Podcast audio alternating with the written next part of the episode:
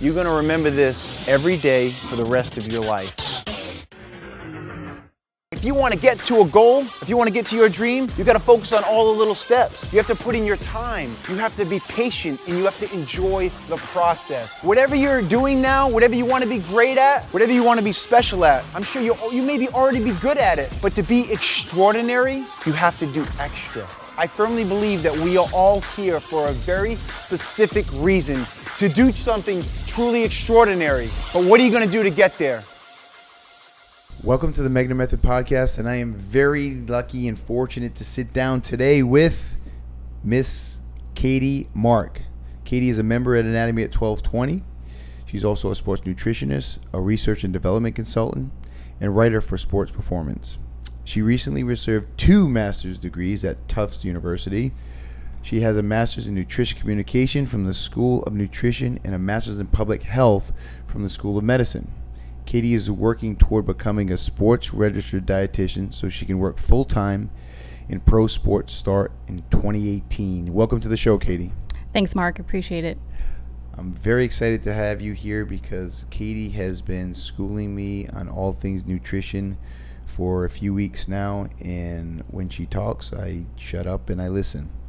So Katie's going to help us out with some tips here, but just tell she's going to kind of tell us what's going on. She works with a lot of athletes. Uh, in all seriousness, she's a, a, very smart young lady, and um, it's really a joy to have her on the show. So we, we I'm going to ask her some questions here, but I'm just going to let her talk about what's going on now with nutrition and what she's working on. So, what's going on? All right. Well, there's a lot of really cool things going on uh, in the sports nutrition world, especially related to sport performance.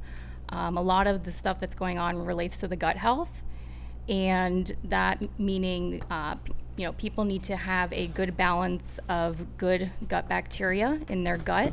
Um, so more good gut bacteria versus bad gut bacteria. Um, so having that balance um, and the the right gut bugs um, to have then for them to have function in your body, and this can relate to strengthening your immunity, um, lowering inflammation, uh, helping with metabolism, such as um, helping with absorbing certain nutrients in the diet, um, helping with antioxidants. Um, and also with brain health, which is really um, picking up in with respect to your gut microbiota, so the the, the gut bugs um, talking to your brain, and they can talk to your brain in so many different, well, actually three different ways. Um, and one of the ways is through uh, signals that they can release from your gut that go into your blood and towards your brain. Um, they can also talk to your brain um, through an, a, nerve that goes to your brain uh, with different hormones and, and, neurotransmitters that they can release. And so all of that's really impacting your, your brain health and your ability to think and your mood and your anxiety. Um, and it's really a fascinating area. And of course, it's, it's still in its infancy because studying the gut is very difficult, um, and also studying the brain is is quite difficult. Um, but there's a lot of uh, interesting links that are that we're seeing in terms of what's in your gut, the types of bugs, and how many of them that are good, and then health outcomes in the long term. So it's it's it's pretty fascinating, and the research is only growing in that um, especially with all of the you know metabolic diseases and and, and everything. And um, so it's pretty a pretty cool area. And so the the goal with that is to optimize it especially in the athlete um, because they have so many stressors um, on their body. And and these stressors can range from just you know normal psychological stress um, to exercise stress. So you know they typically uh, moderate intensity exercise is protective um, but when you get to the high intensity exercise, especially with a high training volume, um, it really has a bad effect on your gut. Uh, specifically, it can break down um, your gut barrier, which is about one cell thick, so it's very thin. And what happens is, is especially during high intensity exercise, when your blood goes away to your gut to your working muscle, your gut doesn't receive a lot of nutrients and oxygen. Um, and so it can really hurt that that cell lining. And then when that falls apart, that's when bad things that are in your gut or different types of foods and different types of bad bacteria can then get into your bloodstream and then they can go and uh, you know affect different parts of your body so the whole goal is to have good gut bacteria that strengthen that barrier um, and prevent that from happening. And so um, it's really it's it's an easy target if you think about it to um, to have you know good gut bacteria and and uh, good gut health. And it really starts with your diet. Um, it well, it starts with at birth, how actually you're born, um, and then over time, you know, there's different the composition of the different uh, gut bacteria that you have develops in response to stress, in response to different types of diets, um, and specifically the Western diet, um, prevalent in our country, obviously, is uh, really not that great for your gut. Um, and you know, it's just really fascinating how you can see all those things, and even um, jet lag and, and traveling abroad can change your your gut, the the types of bacteria in it. Um, and so all these different things can have an impact and heat stress and pollutants. Um, so it's really cool to try to to manage all of that, especially in the athlete that is prone to all those exposures, um, because you know over time. Um, it's going to lead to certain health outcomes that could be good or bad. Um, and so that's a really cool area that I've been focusing on right now.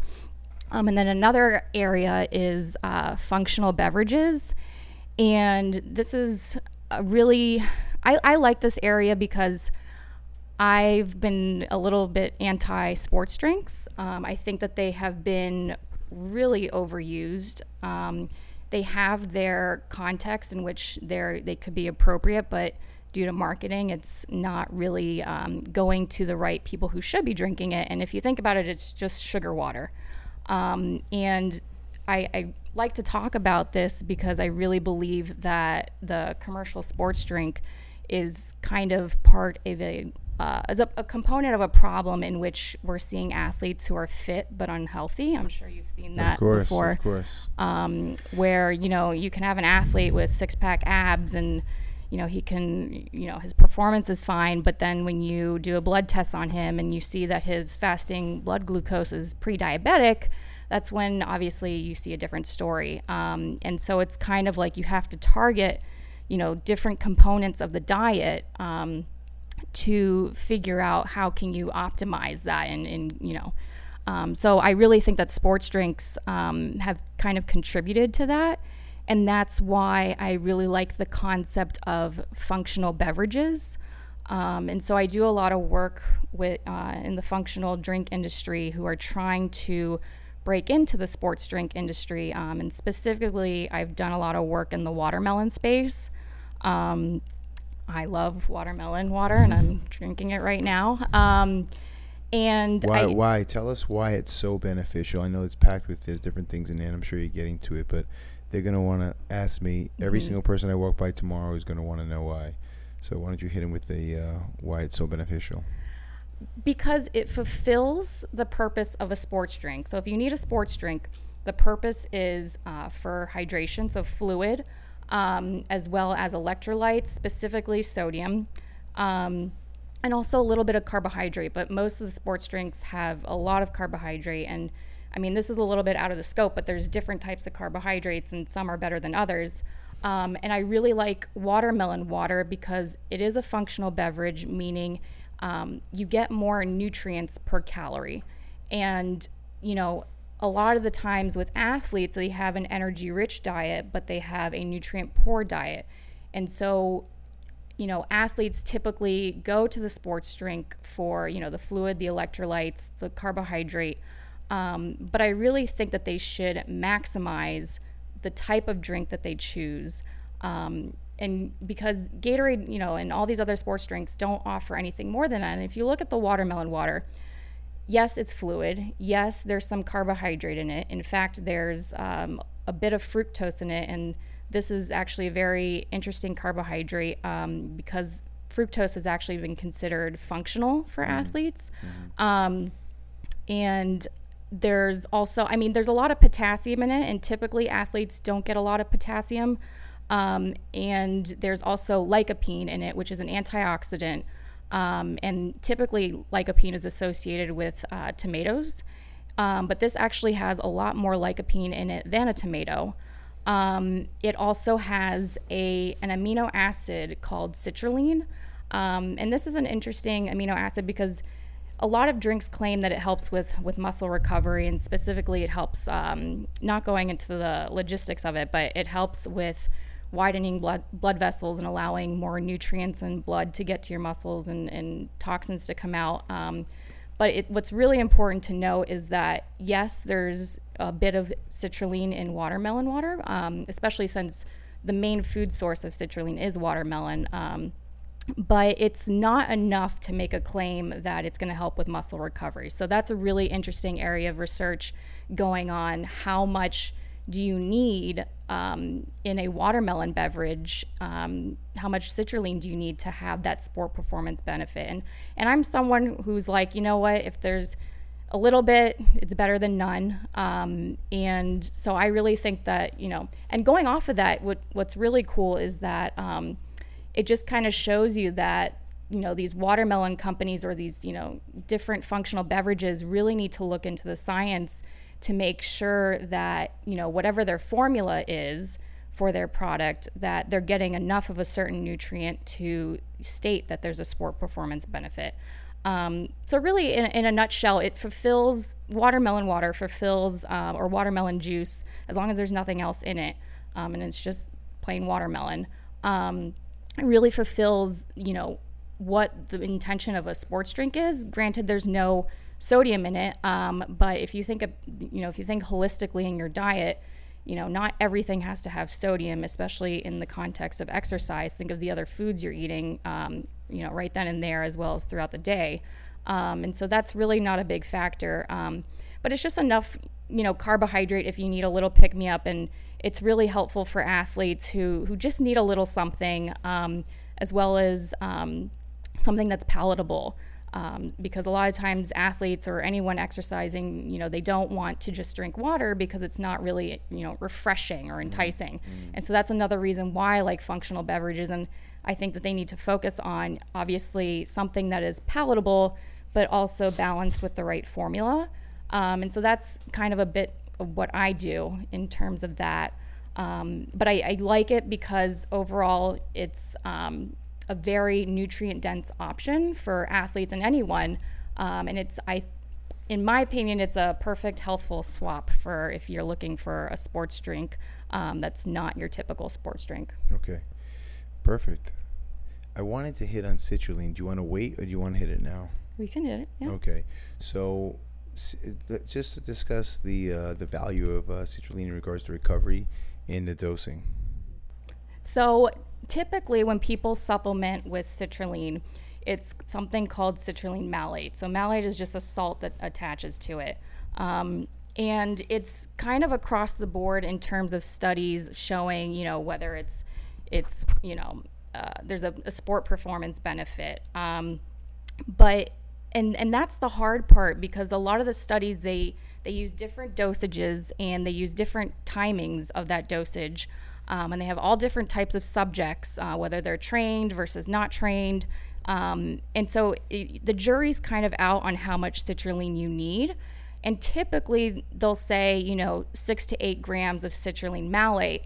And, um, you know, so if you're going to supplement with it, there is no specific protocol on like the dose and when to take it, but typically it's around six to eight. That's kind of been like the, the medium area in terms of what the studies have shown.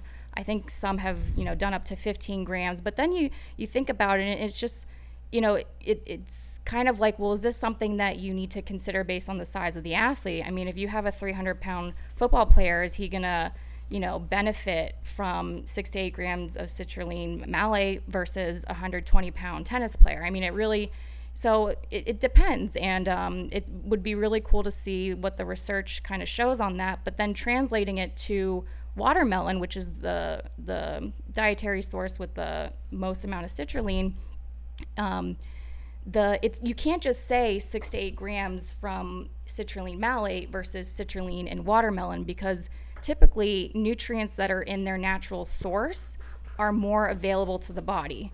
And so, because of that, you really don't need as high as an amount as you would need, for example, for citrulline malate. So, with watermelon, it could be maybe one gram, it could be three grams. I mean, and going off of that, some studies have shown with their watermelon drinks that, you know, it was one gram Um, another showed that it was three grams, but then you have to go even further and you can't make those claims because all of their formulas for their watermelon drinks were different because some of them use different parts of the watermelon such as the the, the rind Right. and some use the the flesh so it really just depends on what their formula is and, and in also the processing because you do lose nutrients um, in certain processing techniques um, so it's really not that easy um, but it's really exciting to try to figure out Very exciting. You know, I the dose that you just discussed, you said six to eight grams. That's not even what's recommended on the back of any sort of bottle that you buy. It's probably one to two, right? Mhm. I, why do you think they're so behind? Because it would actually benefit them to sell more. Mhm. So I I couldn't tell you with with the supplement industry. It's sometimes people have different motives, um, and it depends on the company. It also depends on who is advising them on the not only the food science but also the nutrition science. Um, and so it really comes down to that because there's some watermelon companies that I've talked to and I've asked a question towards them regarding citrulline and the information that they gave me back was incorrect and it kind of made me think well who's advising them um, because i had the answer but i wasn't going to give it because i Right, right, mean right. that's like free consulting.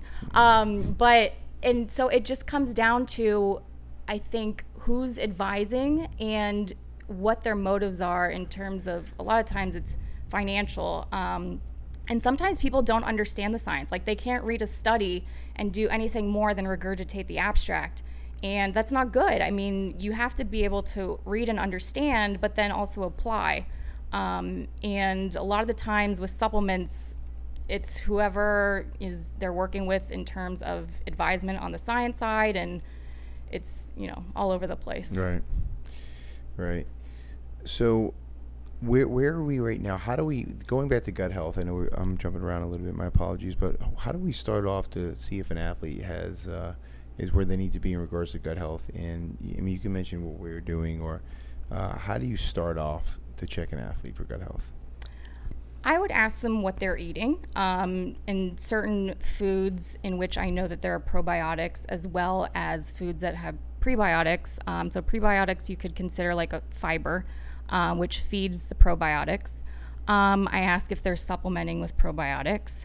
Um, and then I just look at their diet and I look at certain foods that I know will stimulate good, uh, the growth of good gut bacteria. So that's the first thing I would do.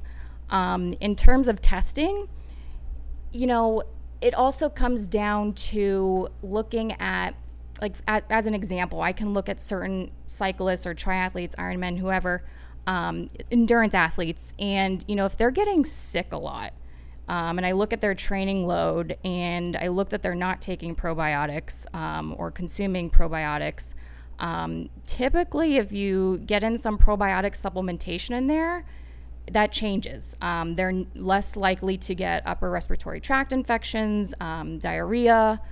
Um, and so it's really kind of looking at, you know, what are what happens when you don't have good gut bacteria and when you see that then it's a good sign that they need i mean you you really do have to supplement with probiotics um, now with mark um, what we've done recently was is there's a company that it's called uBiome out of san francisco and they're doing a clinical study right now looking at uh, the bacteria in people's guts. And um, i just came across it and well I've, i'd seen it before and i saw that they were doing this clinical study and typically you can you know you can get into these studies and it's free and so you get free data on yourself. So it's obviously cost effective and so i did it and um, i don't know what stimulated it with you mark but i think we were talking one day and um, you were interested in it or i, I, I you know told you oh you right. should do this because oh because you like uh you like to test everything on yourself Uh, yeah, pretty much. so I was like, well, this is this is free, so you should try it. Um, so I did it, and um, essentially you take a, a, a sample of your stool and then you send it in. It's very easy, and then they analyze it and they tell you um, the different types of bacteria in your gut. Uh, and I've yet to get mine back. I think I sent mine in maybe like a month ago or a month and a half ago, and I think Mark sent his in, you know, a little after mine. Yeah. Um, so I'm waiting to to see that. But you know, the the bacteria in your gut can change rather quickly too, and they can change in response to diet actually within a few days. Um, and I believe after Mark did his um, his uBiome test, that's when he started supplementation, or you had already been taking probiotics. Uh, I, I, I took them. Uh, I was in a, in the uh, middle of a layoff basically, and I had stopped taking them. Okay. Then I restarted when I uh, got involved in the testing. Okay. Now let me ask you, like, were, when you took probiotics uh, before your layoff, Mm-hmm. did you notice anything different in comparison to then you stopped taking probiotics and now you're back on it again? Like, did you notice anything in terms of mood, um, you know, GI? Uh, I think I felt um, I was more um, structured, basically. Mm-hmm. And on top of that, I think the mood did improve. I believe that, but I also think I wasn't on for long enough. Okay. You know, I need to be on from with more consistency. But right now, it's been two weeks, maybe three weeks. hmm And uh, how long am I supposed to continue for? I know like the long haul, but in regards to the testing, Um, w- that we're gonna do. yeah. Um, ideally, I'd like you to test again uh, at the fourth week, so you have a second Right. test that you could use. Okay. But we could do it at, at two months. It doesn't matter. Right. So, I mean, r- as of right now, I don't feel a change, but uh, with the consistency, maybe I need an- at least another two weeks Okay. to feel it, and then we'll go from there. Um, And to go off of that with probiotic supplementation, um, and the reason why I emphasize it is because you really cannot get enough in your diet. Um, and th- so this is an appropriate moment to supplement with it, um, especially if you're an athlete and your body is under that much stress. Um, there's no reason not to. And but going off of that, it's not just easy as walking into a Whole Foods and looking down the aisle to choose a probiotic, which is very overwhelming if you don't know anything about it. Um, and so going off of that, you need to essentially it you have to have the right strains, so right bacterial strains, um, and you need to have the right dose. And just as an example, um, typically probiotic supplementation, so they're the way that they're dosed is in something called um, colony forming units or CFUs. Um, and so if you take a yogurt, for example, that has probiotics in it, it'll be maybe like 1 billion CFUs. And if you look at a probiotic supplement, it could be like 10 billion or 15 billion or 25 billion.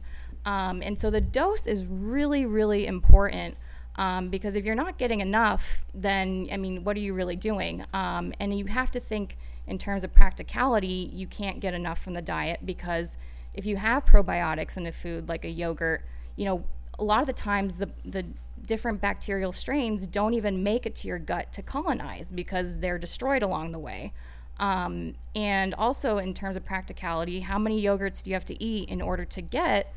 Um, essentially, you, it, I recommend around 15 billion CFUs of probiotics a day. And there's no real general recommendation of how much you need, especially for athletes. Um, but the one that I take, for instance, instance is about 25 billion. Um, but I think around 15 billion um, seems appropriate based on what is used in the studies, how much they use of each probiotic strain. Um, so that's something to really take into consideration, um, as well as you know the types of bacterial strains that are in uh, the probiotic or in the the food containing probiotics, because different strains have different effects in your body. I mean, some of them have uh, you know all they have the similar you know health core benefits with strengthening immunity um, and lowering inflammation, but some of the other things like with nutrient absorption. Um, and you know affecting mood and, and all these things with the brain that's going to come from different bacterial strains and you have to have the right amount of that strain in order to have that effect um, and then going off of supplementation but with that there's um, you know you have to then look at the capsule like what is it in? Um, is this a capsule that's going to have like a targeted release into the gut um, and release them slowly? Is it something that's going to be degraded by the acidity in your stomach? Um, so, I mean, there's so many different factors that you have to consider in order to have um, an efficacious product. And the other thing is, and this kind of frustrates me, is um, probiotics is seen as a health halo, uh, especially within marketing. And so it's like if these companies they just you know slap the word um, probiotics on their their product, and all of a sudden people are like, "Wow, this is so healthy! I need to take this." Um, but like I just mentioned, there's all these different factors in terms of getting the right product, and it's very challenging for consumers and. And I don't blame them. I mean, if you don't know much about them, it's very difficult to make a decision on it. It's not like just going in and buying vitamin C. Um, and so that's just another big thing with probiotics. So essentially, in a nutshell, supplementing with probiotics um, and also trying to get some in your diet, um, and along with prebiotics, which is typically fiber, um, and then uh, focusing on the right types of strains based on you know whatever particular health benefit you're looking on, and you could do a simple Google search with that. And then um, getting the right amount. So, looking at around 15 to 25 billion um, CFUs, and it should state it on the product. Some products don't, so that's when you kind of get suspicious. Um, so it should state the strains as well as how much. Right. And, and, and why wouldn't they list if they Mhm. were like legit product, right? Mm-hmm. Okay. So, what what are some of the other things that athletes need to be doing with it they're not doing, or what what is eh, are there any myths you want to debunk uh, as you uh, you- you're immersed in research? What would you like to see more of? I would like to see more nutrition periodization. Um, that's a new, uh, relatively new area um, in sports nutrition. I feel like with certain sports, um, it's focused on you know this sport you need to have a high carbohydrate diet and you know you know typical things associated with that. But what people forget and athletes forget and whoever is dealing with the athletes and telling them the nutrition is that your energy needs change every day your training cycles that you go through you have mesocycle like all these different cycles and those energy needs within them change and you don't need to always have a high carbohydrate diet and i'm not saying i'm not against carbs but the problem is is that the selection of carbs is typically not the optimal selection. It's usually, you know, high sugar and high refined carbohydrate. And like I said, going back to athletes who are fit but unhealthy, um, you know, over time, your body is exposed to that. And obviously, it has its time and its place in certain performance contexts. Um, but it's not really periodized very well in an athlete's diet. And going off of that, it's important to periodize it because there are training adaptations, you know, potential training adaptations that you can get. For instance, if you have a low carbohydrate intake and you go train, um, what happens is um, the goal is to become better at burning fat um, and being metabolically efficient. And so, doing that, essentially, you have to periodize your carbohydrate intake um, appropriately to kind of get those adaptations. Um, and this is really, really important for endurance athletes because if you look at some of them, you know, like Ironmen and, and triathletes, um, you know, there gets to be a point when you're in, you know, racing um, where you can't take in that many calories because of, uh, you know, your limit, your body's limit to absorb carbohydrate. Um, and really, you know, in terms of context, you know, having all of those, you know, as an example, a cyclist carrying, you know, all different types of fuel options um, while on while they're racing, um, and so you need to be able to have your body be efficient at burning fat and then bringing in those those sugars um, at the right moment, especially when you know the intensity really escalates. Um, and so I really think that you know, and this goes back to the sports drink that it's just overdone because people are like, oh, I need I need the carbs right before you know this training session, and it's like if you're doing a light training session and you just had lunch two hours ago, I, I you're this really hurts in terms of obviously also weight management, um, which athletes some athletes have issues with. Um, and so I really like the concept of periodized nutrition, um, so periodizing carbohydrate intake, and also periodizing uh, supplements. Uh, as an example, you know, you wouldn't um, supplement with antioxidants in certain training uh, cycles because you want to get training adaptations. And if you take in too many antioxidants, it's going to hurt your ability to get those adaptations.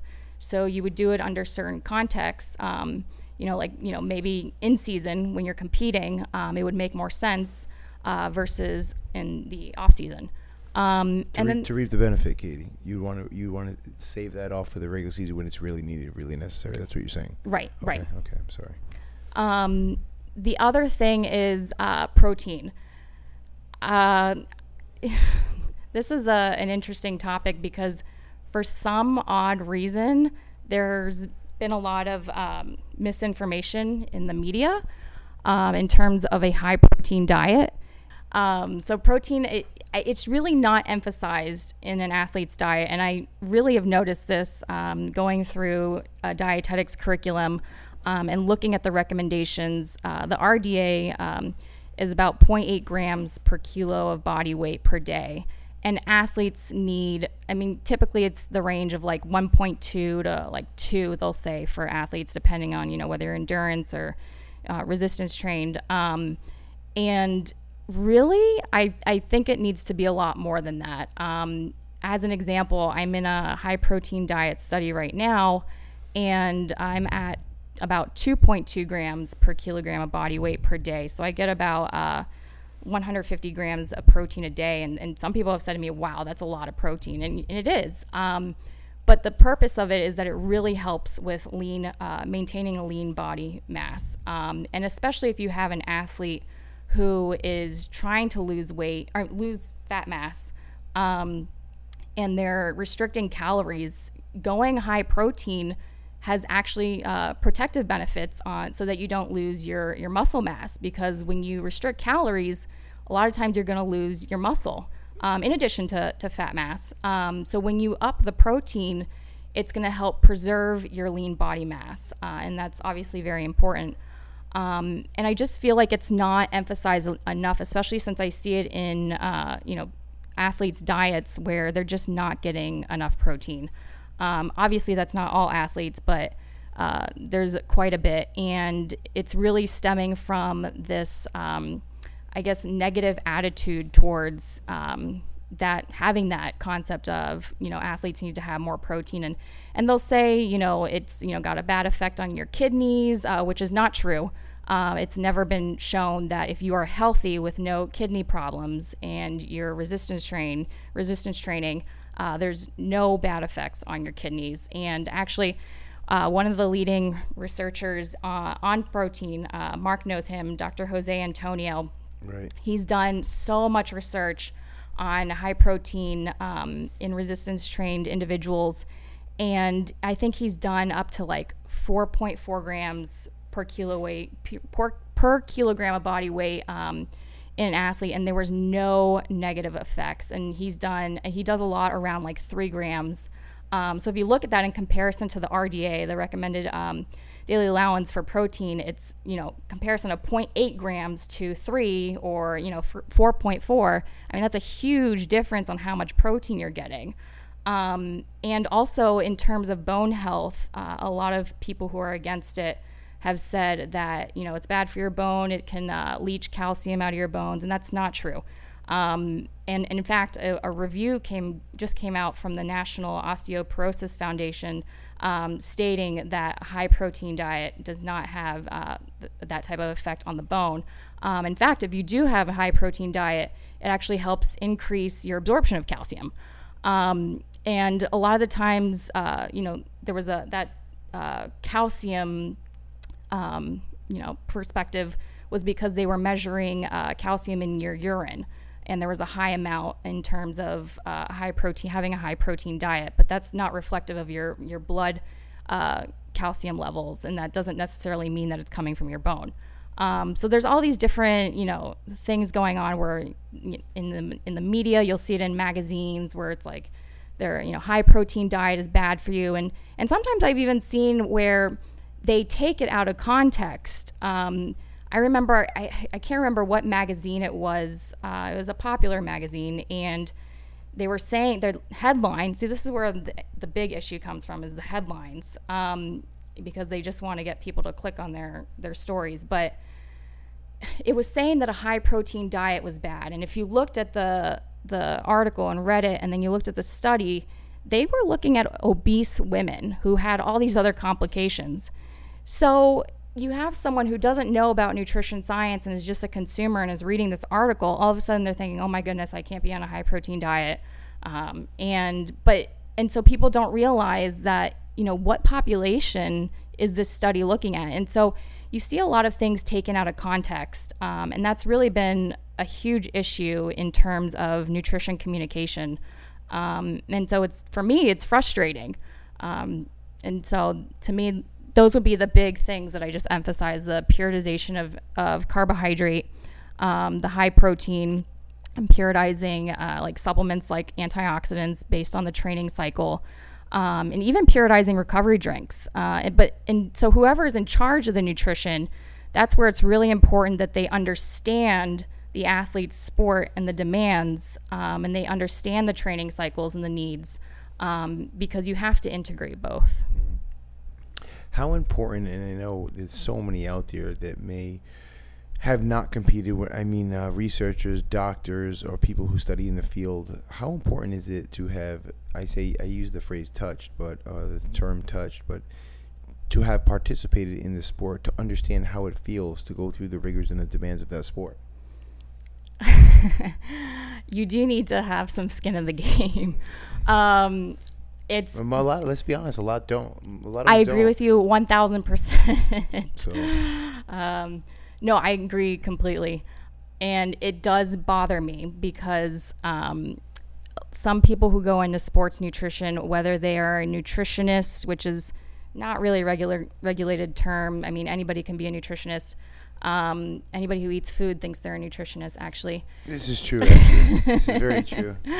Um, and then you have registered dietitians who, um, you know, that's the legal protected term from the Academy of Nutrition and Dietetics. And the funny part is, is that there's no strong sports nutrition um, in the dietetics curriculum. And granted, you know, most people who come become RDs and go into sports nutrition, and that's like 0.5 percent of the RDs um, because it's obviously a very small market. Um, and given that there's no sports nutrition, very little, you really do have to be an athlete because you need to be able to understand it. And not only that, but want to look into the research. Um, it's kind of hard to, if you're just someone who, you know, exercises and, and goes to a, you know, a Pilates class and a spinning class A mace class. a mace class. um, and you know, you're a, a dietitian that you know wants to work with athletes. That's not sport, and that's not sport performance, and it's a different, a totally different ball game, in my opinion. Um, and in terms of performance, you're going to do a lot with supplements. And that's just what it is because there are certain things like creatine um, and some other things that where you can't get enough in the diet.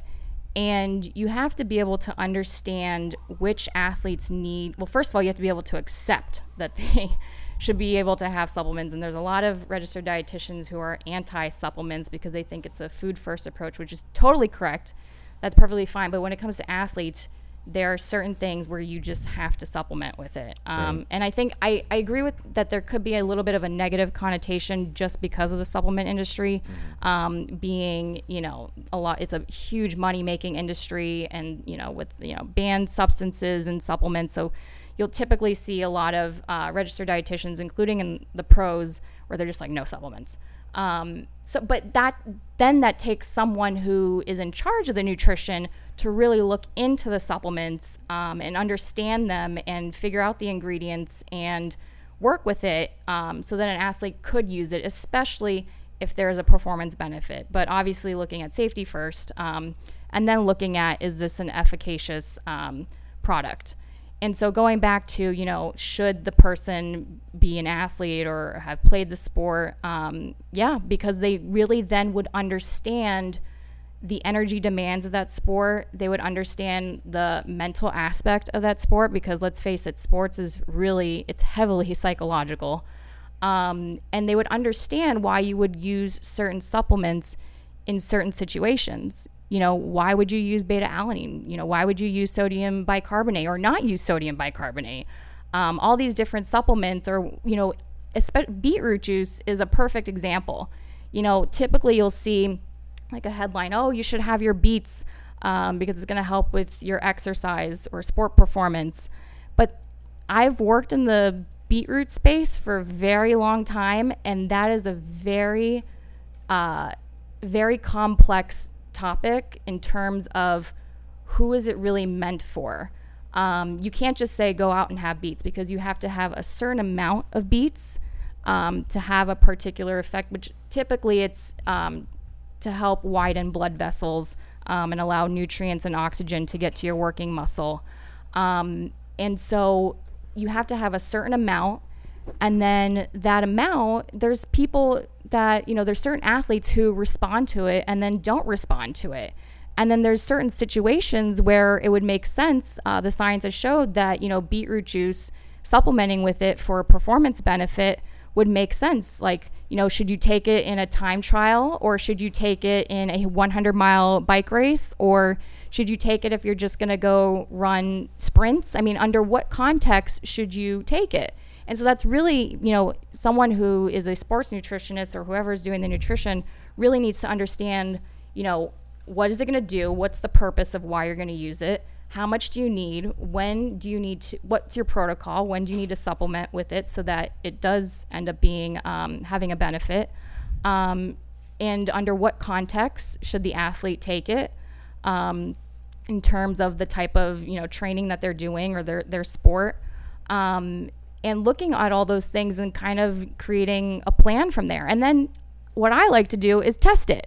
And you'd be shocked at how many people don't test whether it works or not. And let me just tell you, beetroot juice does not taste good.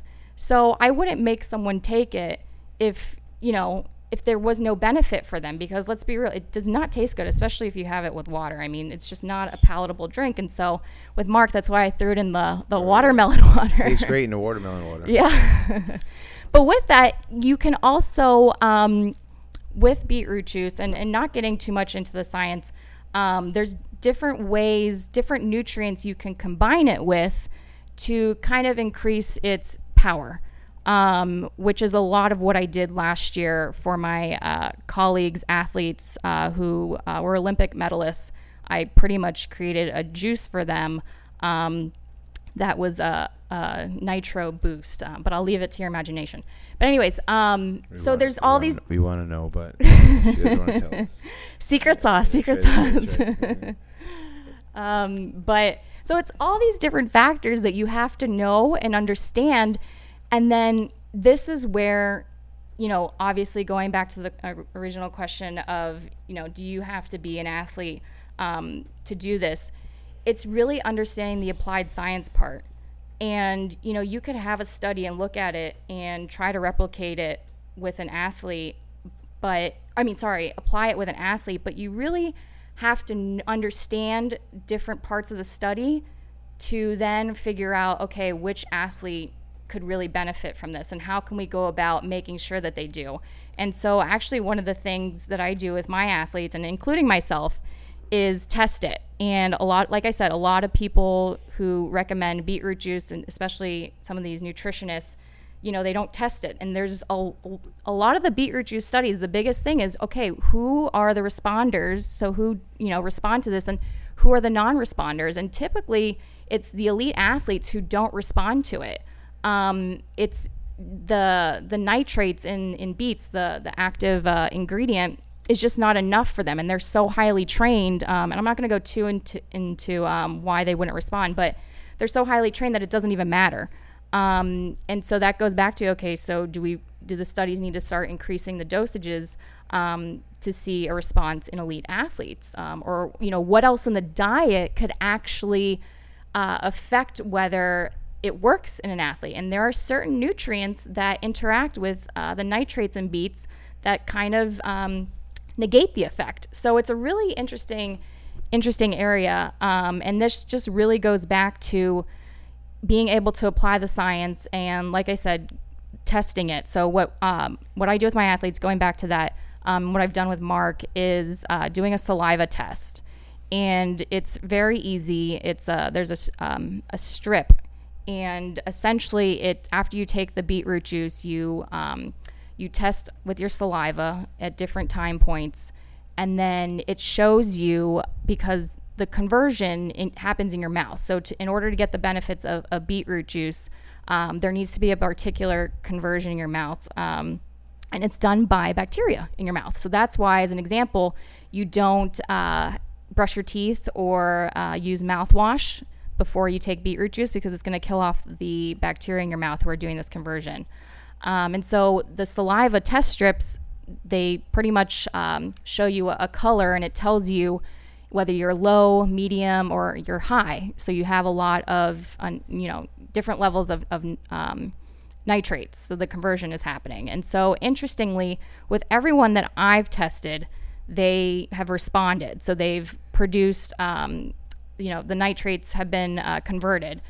And in Mark and in myself, we're low responders. So we don't. Um, but we're going to do more testing with Mark and see uh, if I can manipulate some things because I've, I've done it in the past where I've experimented with different um, types of protocols, if you want to call it, um, to try to get the conversion to happen um, based on what I see in, in the studies.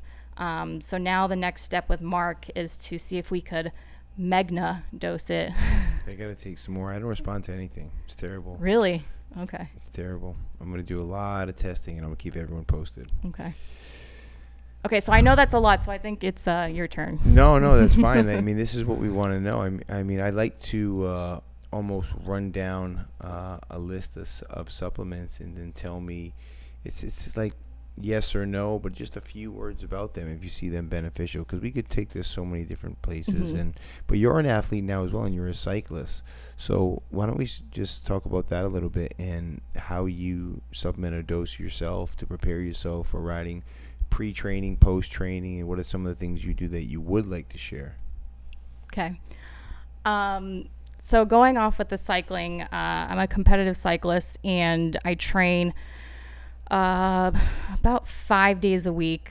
Um, and I like to obviously come to anatomy to, to cross train because that's really important.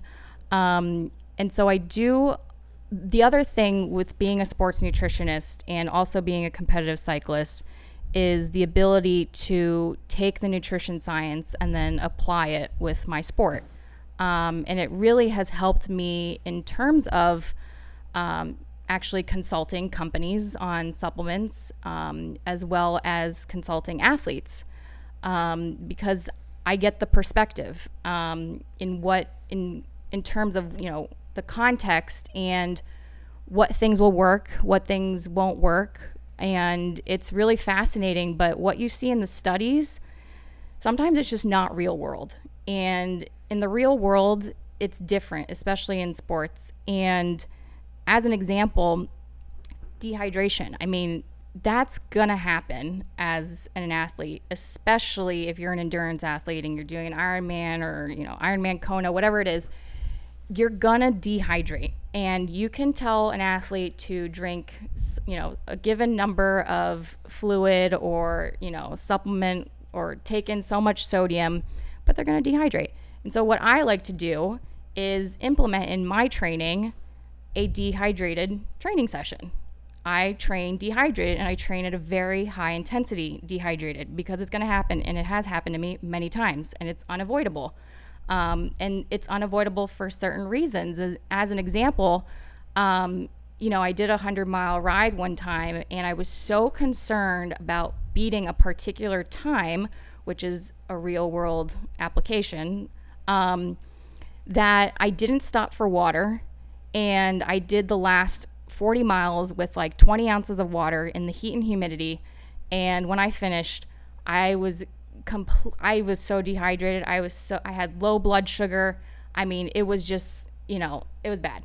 Um, but the point was is that that happened and that's typical. There's going to be something in a competitive situation where, you know, something like that is going to happen and your body needs to be able to take that in. And so I really value, you know, dehydrated training um, because it's also psychological. So going in that moment, even though like when I was at mile 90 and I just felt like dying, I had already experienced that before. And so, you know, it wasn't a big deal for me. Um, it was, but it wasn't because I had already accepted it and my body knew.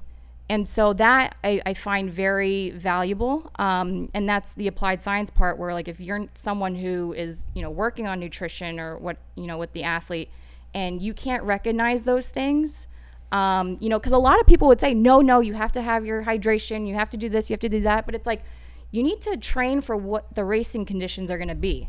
Um, and One hundred percent, by the way, one hundred percent. yeah, and and the other thing I like to bring up in um, is something called train low.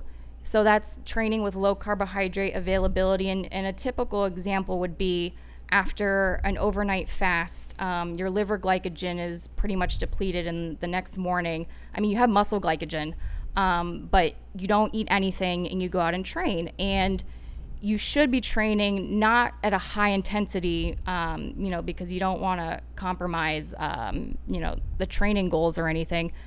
But what's what I found really interesting in the applied science part, because I do this a lot, I train low a lot, um, and I'll do like two a days, and I'll have the, you know, um, the train low be in the middle of the day, and then so I'll have low carbohydrate availability for the afternoon training session. Um, and what I found was that in the real world, you could plan for that. So you can plan, you know, the next morning to train low and not eat anything and go out and, you know, for me on the bike.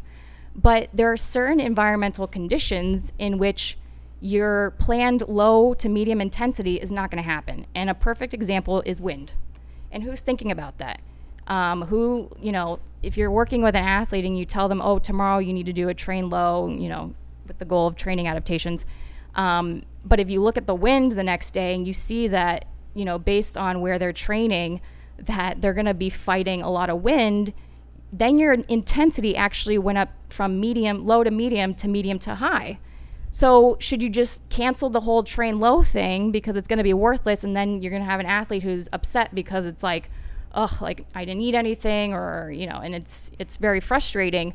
Um, and then you go and you eat something. So it's all it's kind of planning for all those things, and you know, when they do advise to do train lows, um, they do say take into consideration the intensity because it can compromise, um, you know, the quality of a training session.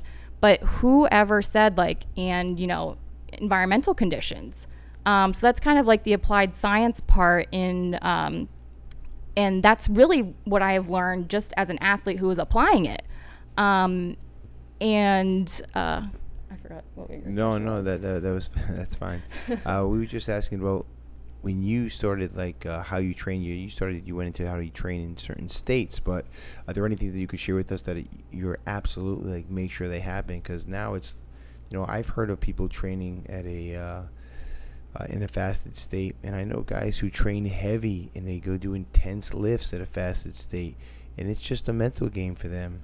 So they feel, and I've had, look, I'll tell you real quickly. I'm not trying to go off into a tangent here because I have a history of doing that. As a matter of fact, someone wrote me an email saying, "Don't do that, Mark." but anyway, when I finished playing football, I went from about 255 pounds to 188 pounds. I didn't have a carb for two years. When I say I didn't have a carb, So I you were ketogenic. all, all day. Uh huh. I mean, all day. And I swam. I would do two miles in a pool. Mhm. I would do five mile runs, and I just took weight, fat, mass off my body. I looked terrible, but I didn't feel good doing that obviously and i don't think it's an optimal state. I think it's great to test yourself from time to time but what things can an athlete do now to put them out put them in a position to be successful to have a great lift? And i know there's so many different athletes. There's strength athletes there's endurance athletes but just speak to the space that you're in or that you train in. Well, can I go a little bit Yeah. off of the ketogenic stuff? because of that was really interesting. Yeah, so and by the way, I have two emails in my inbox with two clients uh, that are starting ketogenic diets, ketogenic diets, and they want information on ketogenic diet. And they both asked me today, Mhm. Mark, is this something that I should or shouldn't be doing? So please. oh, I should send you the article I, Oh, yeah. I wrote on it. Absolutely. Actually, a couple articles. Please. So when I first started cycling two years ago, um, I did become ketogenic, and just to tell people what it is, it is a very low carbohydrate, high fat diet, and it's very specific. It's less than 50 grams of carbs per day, so that's about 200 calories coming from carbs. Um, and that's different from a low carbohydrate diet, which is usually between 50 and 150 grams of carbs per day, and you know maybe even up to 200. I mean, there's no definitive guidelines, but it's in that area. And essentially, your body starts running on uh, energy sources called ketone bodies, and um, your body can do it because ketone bodies can cross your blood brain barrier and your brain can use it. And in fact, the ketogenic diet it, um, is, or, and I, I'm pretty sure it still is, or there's probably something else where um, it's the medical nutrition therapy for those who have epilepsy because it stops seizures. Um, and so athletes got into the ketogenic diet. Um, I don't know when, but um, the purpose was to maximize or use your body fat stores, which are quite extensive, um, and spare your muscle and liver glycogen, which could really only give you, you know, depending on the athlete, between 1,500 and, and 2,000 calories. And if you put that in the context of certain endurance athletes, that's obviously very limited. Um, and so the goal is to, you know, tap into your body fat stores and use that more than your muscle and liver glycogen because once those levels get low, the glycogen stores, you know, that's when you hit fatigue and, you know, there's a lot of, um, you know, brain uh, implications with that. So you, you want to spare it. And I started that. Uh, and another reason why people do it is to lose weight. Um, you know, there's all different reasons why you can lose weight on a ketogenic diet. But um, so I did that a few two years ago when I started cycling because I knew I wanted to focus on endurance, specifically hundred mile uh, hundred mile races, and so I wanted to get my body good at burning fat, and so I did become ketogenic, and it was very very difficult. It's a very and I was a big proponent of it. I mean, my, my colleague hated me for it. I mean, I think he wanted to kill me because I'd send him all these studies like, "See, it's better. You need to do it for sport performance." Um, but I started to realize that it was not the best approach because then I got good at cycling. And when you, in cycling, typically, you know, associating that with, you know, I need to have the ability to go at a higher intensity for a longer period of time. And that's when being fat ad- adapted, adapted um, is not going to work because you can't get as much energy from fat that quickly compared to carbohydrate. You do need the carbohydrate. Um, so, in terms of athletes who would use the ketogenic diet, um, it would make sense if your sport was more focused on duration and not intensity.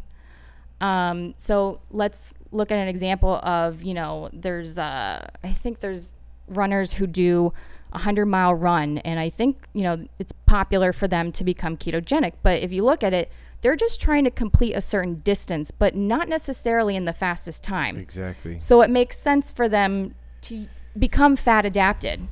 Um, now, I started to realize that, you know, the ketogenic diet wasn't for me uh, in many ways um, because one, it was, I, I got better at cycling and I needed, I didn't have the energy to um, be able to ride at such a high intensity for a long period of time. I would fatigue. It just wasn't going to work. I needed carbohydrate. Um, but the other thing about the ketogenic diet was that it's so limited and it's so hard. You have to be less than 50 grams of carbs per day because what that's going to do for your body is that it's going to put you in a state of nutritional ke- um, ketosis, which is different than diabetic ketoacidosis, which is bad. Um, there's uh, a difference in the ketone levels in your body, and it's much lower in nutritional ketosis. Um, and going off of that, sometimes people don't even do it right. They're like, "Yeah, I'm ketogenic," and they're not getting less than 50 grams of carbohydrate a day. And, it, and if you're not, you're not in a nutritional ketosis state. They're just suffering. Yeah, they are. Seriously. yeah, Right. yeah. So what what other type, I'm sorry, Katie. I'm sure Oh. you're getting into what other type of mistakes are they making, or typical mistakes that you see when people who think they keep going ketogenic? Well, they don't understand what's in their food. And you've hit this before on your podcast when I asked you that question. Yeah. Uh, it was your number two Yeah. that people don't understand the nutritional content of their food, which is true. Um, and when you look at 50 grams of carbohydrate, it is so small. I mean, that's like one banana and a, a little bit of some, like a couple strawberries or a little bit of something else. I mean, that is a very low number of carbohydrate, and you really do have to hit less than that. And It- so for some people, you have to even go more than less than that. Yeah, it's like don't eat them. Yeah. don't take in a carb. Yeah. Basically, that's the only way because even like if you're eating protein uh, portions, you may have some sort of carb Mm-hmm. medley on the side that you're like, oh, it's all good. No, it's not all good. You can't touch that. Right. And the other thing is is that the other thing I didn't, I'm glad you, you mentioned the protein. I didn't like it because um, if you do, you can't have a high protein diet on it. And that's bad for athletes because what happens is, is that your protein can then turn into glucose. And once that happens, you're not in nutritional ketosis. And so that's another reason why it hurts athletes is because your protein has to be lower. It's more moderate. Um, and I, I don't like that. Ooh, it's all kinds of suffering, really. I don't, I don't know why. I and it's lim- it's limited foods. I mean, steak, eggs, full fat dairy. Um, that's great for a little bit, but it's just so old, and you can get creative with it. But if you don't have the time, y- it's just not. To me, it's not worth it. Seeing we're going this direction, I have to bring up intermittent fasting. hmm So please, by all means. Funny that you said that too. Um, so looking into brain health uh, a lot recently, um, I don't. I'll be honest. I don't know too much about it, um, but I have seen recently that it does help with um, cognition, and I don't remember the logistics of it. I want to say it's like a 12 or 16 hour fast, um, but it does help in terms of afterwards, um, I think it helps with regeneration of, of certain things in your body. Um, but like I said, I'm not too familiar with it.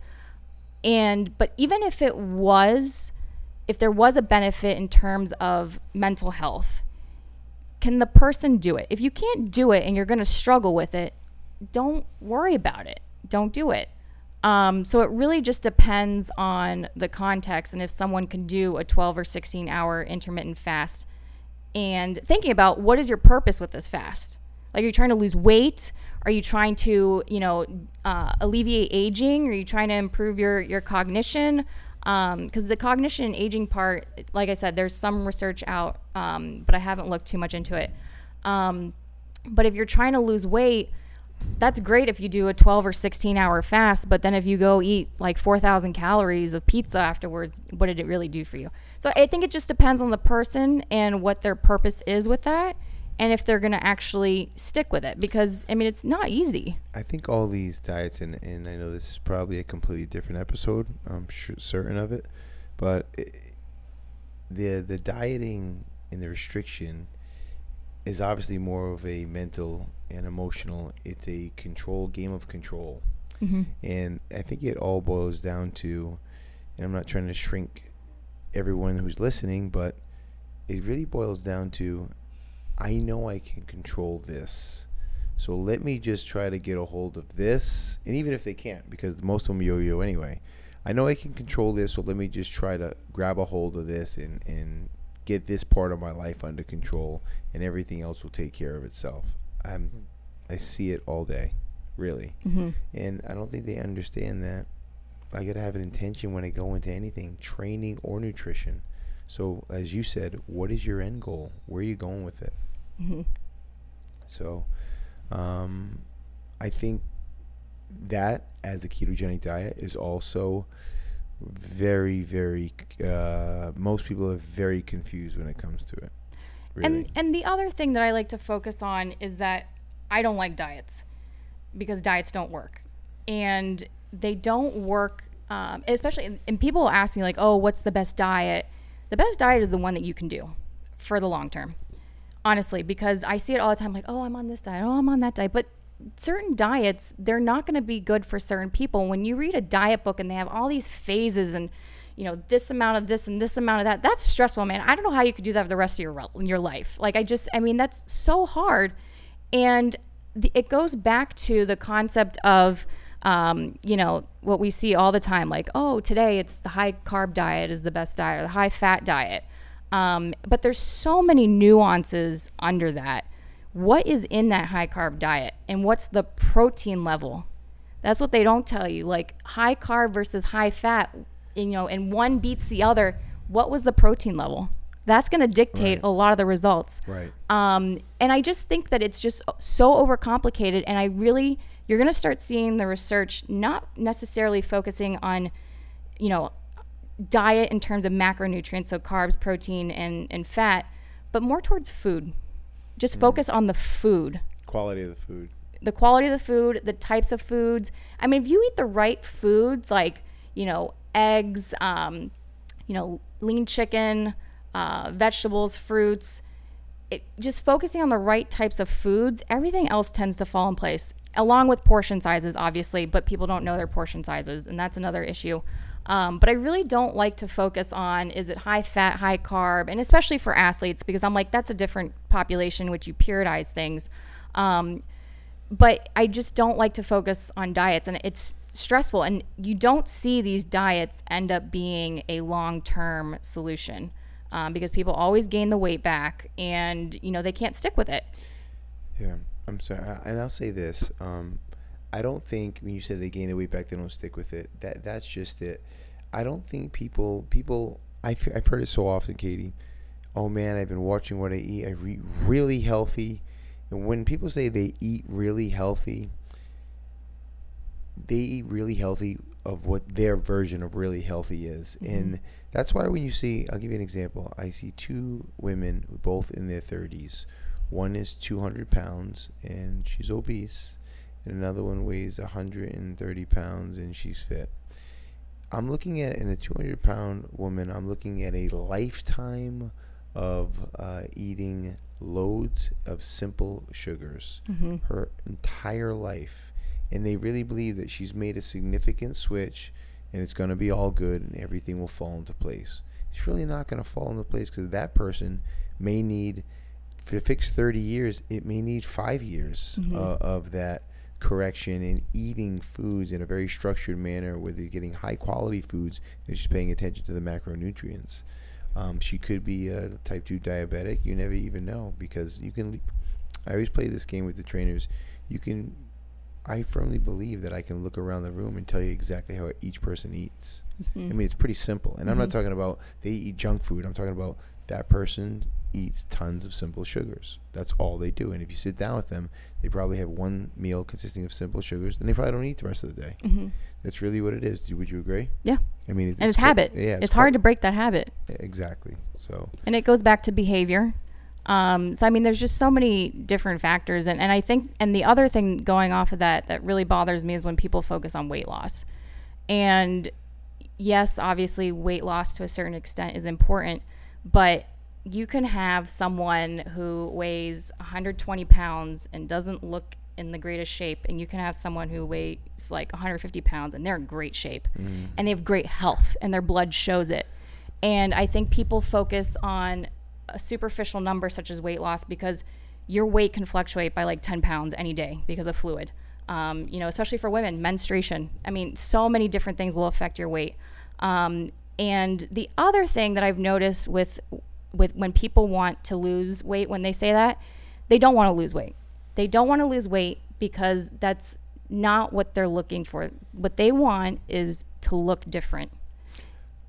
That's the key Abs- oh, a million percent. I mean, the please, key please go and that's on, not please go on. weight Yeah, because yeah. i told you you can people i ask people all the time I'm like how much do you think i weigh they underestimate me and it's hilarious i'm like wow you guys are so nice i wish you were the scale um, but you can have a 120 pound person who looks different from a 150 pound person. Right. and the 120 pound person could have you know fasting blood glucose that's you know pre-diabetic. They could have you know uh, high cholesterol levels all these different problems. And then you have the 150 pound person who's fit who performs well in their sport and has amazing uh, blood biomarkers and they're perfectly healthy so i just think it's hysterical well not hysterical but it's funny that or ironic that people are focusing on weight when really they just want to look different Right. And you know, it's interesting. I um, whenever I met would in service someone or do an assessment, I would ask them why they're there. What is their intention? What are their goals? And it's usually if someone we talked about this today actually in our trainer meeting. If someone says, "Hey, Mark, I want to lose weight," it's really never the weight. It's it's just not. I'm sorry. I mean, I get it. They may also want to lose weight, certainly, but it's not just weight. There's an underlying issue there. And I'm not a therapist, but we do therapy. I kid you not. I mean, if you don't know uh, the field, we do therapy. I always say, "What do you want to look like?" And they they have they usually have a difficult time describing it. I say, "Do me a favor, find a body in a magazine, uh, someone that you think is an attainable goal. Bring that in. and it might be a woman who's, you know, it, it, like by the way, it could be a man who's 5'6", 150 pounds, and he brings in a picture of a six foot three, 240 pound professional athlete. Mm-hmm. I said, this is not realistic, and it's like, why not? I, I mean, I've gotten that.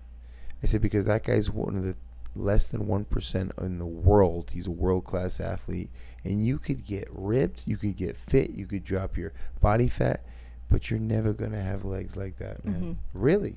Mm-hmm. a lot of it's genetics too. Of course it is. I was looking. I was watching. Uh, the, I, I um, waiting for a client today. I turned over to one of the televisions on the main floor, and there was a tennis player. Did you see who was playing today? No. Mm. It was a woman. She had a, like a sleeve tattoo on her shoulder, uh, a shoulder tattoo that went down to her elbow. And I was just looking at her shoulders, and my first thought was, "That's genetics." Mm-hmm. That's not to say she doesn't work incredibly hard. Of course she does. She's on TV. She's one of the top tennis players in the world. She's terrific. Right. But her body at six foot one with shoulders like that, yeah, that's genetics. Thank your parents. Mhm. Sorry, but it is what it is. Right. Right. But coupled with work, that's why she's playing for the uh, a title right now, Right. right? So, I mean, I think there's so many factors, and I think that people, that I deter people from saying just real, be realistic, because whatever you want, man, my job is to help you get it. But I'm not gonna lie to anyone, and I want their goals to be attainable. And attainable is with hard work, dedication, sound nutrition, and positive habits. That's attainable. And the other thing going off of that, because I've helped people, many people, with losing weight, um, and I, I always emphasize don't focus on the weight. In fact, I say, can you take your scale and like throw it out because it's worthless. Great advice. Um, I mean, it really is. And I focus on three different things with them. The first thing is um, how do your clothes fit? That's one of the biggest indicators that you've lost weight. Um, if you have to buy smaller pairs of clothes, that's a pretty good indicator. Um, the other thing is how do you feel?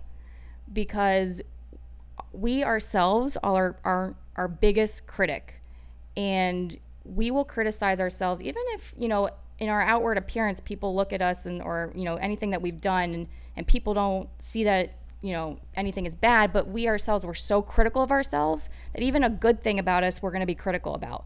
So if you feel really good about yourself that's a pretty good indicator that you've lost weight um, especially like if you're looking in the mirror or something um, and you just realize how happy you are it's a good indicator. Um, and the other thing i look at the third thing is what are people saying to you? If they make a comment like wow you look like you've lost weight or you look great it's another good indicator you've probably lost weight and those things don't aren't being told by a weight scale um, and so that's why I like to focus on those things. And obviously, you could do body composition, um, but you know, each device has its own uh, pros and cons, and and you know, you could do that. But you know, focusing on those things for just a general population and also being cost effective, it just uh, makes sense. And I've found that it works. And to add to that, absolutely to add to that, you could uh, improve body composition and uh, reduce your body fat. And your body fat goes, let's just say, from 19% to 14%, and still really not like the way you look. Mm-hmm. So, you know, it's what do you, it always comes down to what's your intention? What do you really want? Because your body fat just went from 19 to 10 Right. and you're still unhappy. Right. Do you really think it's your body composition that's making you unhappy? Right. I mean, I've trained a lot of people for a lot of years, and I think if you figure out what you want, then I can help you get it. Mhm. But Yeah. you got to figure that out before you walk in the store, Right. right? So I think a good start is working with them, helping them uh, form positive habits with their training, having them understand training, uh, what they're doing, why they're doing it, how well it needs to be done, with how much consistency it needs to be done, and then for the long haul. Because, you know, I know it sounds cliche at this point, but you really are trying to like change, transform into a positive lifestyle, Mm-hmm. not a short-term thing. I've also had women approach me say, "I'm getting more married in uh, a month, Mark. I got to lose 30 pounds." I can get that off you, no problem. That's what I tell them. I, Mhm. no problem. You will hate me. Mm-hmm. You're gonna hate it. You're gonna be absolutely miserable. But I'll get it off you, and you're gonna gain it right back. They don't like to hear that, but that's the truth. Mm-hmm. So, I think uh, adapting to uh, positive habits and making it a lifestyle change and shift and understanding how your body's affected by foods and how different environments contribute to you being an anxiety eater, a nervous eater, an emotional eater. You need to figure that out. Right, right. And going off of that, um, people don't. They're. You're right. You hit it on the head with the lifestyle. People think it's just going to be some short-term thing, and then they're going to go back to what you're doing. But you have to. I, that's what I tell people. I'm like, what we're going to do is going to be slow, and it's going to be um, something that will you know, we're going to work together to find a common ground where you can make these small gradual changes that over time become permanent changes because it's going to be a lifestyle like you're not going to go back to what you were doing because obviously what you were doing was not good for your health or good for the weight you wanted or the way you wanted to look so this is a lifestyle change um, and it, you, it, you have to take it slowly if you want it to be long lasting it's just like you don't build muscle overnight takes you know I, I don't know how long it you're the person Oh, who knows I'm just gonna tell you. You know how many? I said, look, putting on muscle is hard.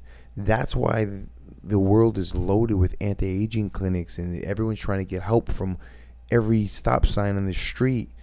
It, it's a lot of work, and I tell that to men, and I tell that to women. The first thing I get from women, they say, "Mark, I don't wanna." bulk up I don't want to bulk up. I mean, if it was that easy, I would have retired 10 years ago. It's really hard. Mm-hmm. Really, really hard to get people to uh, uh, produce lean muscle mass. Well, also, obviously, women won't bulk up because they don't have enough testosterone. Um, and the women that do, they're doing some things Yeah, like exactly. certain bodybuilding women. But to go off of that, um, it is difficult because look at the protein amount in their diet. right. They're not getting what they need. And I always give the analogy of you're building a home. Mm-hmm. You have the hammer in your hands. You're waiting for supplies to come in. The supplies never come in. You're just using that hammer and hammering away the house. You're going to rip the house down. You're not really adding to the house Right, because you don't have right. anything coming in. So, um, what you when you did uh, schooled us on protein needs, I think that was a big deal because, you know, when I'm working 14, 16, 18 hours and I don't eat enough, I literally can see a dramatic shift in what my body looks like. Mm-hmm. Dramatic. And that's in like, you know, a, w- a couple weeks' time. Of course, we know ourselves and we're hard on ourselves, but there is a shift for sure. Because your body is constantly breaking down and building up protein. It's constantly in that flux. And so every day you need to be in, uh, you know, protein has nitrogen. You need to be in a positive nitrogen balance. So when you're not taking in enough protein, you're going to get into a negative nitrogen balance. Um, and over time, your muscle is just not being fed and not being built up. And you constantly, especially if you're exercising, it's constantly, you know, breaking down and you need to build it back up. And really I don't think women take in enough protein. And I don't and I think it stems back because they don't know the nutritional content of their foods and how much they need to do. Like I actually this is the only when I'm working with someone, this is the only macronutrient where I'm like you actually need to record your num- number. Really? I don't give I don't care about anything else like in terms of calories and carbohydrate. Carbohydrate could be different depending on the athlete, but I don't care because we focus on foods and then that's the only number because let me tell you something, if you hit your number, I guarantee you that you will be so full that you're not going to overfeed on, you know, other junk.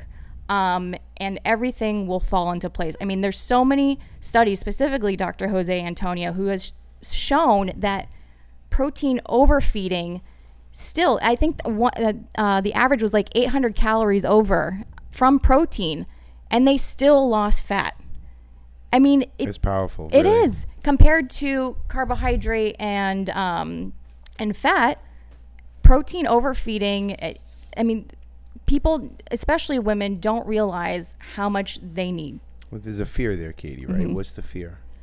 well bulking up yeah, and gaining weight. Right. I mean, uh, you know, they say the number one fear in the in in the in uh, this country is uh, public speaking, then death. I think before both of those, it's fear of getting too big. Mhm. I've never seen anything like it, and I understand though that there's deep rooted issues there, and, and they'd rather starve themselves than get big.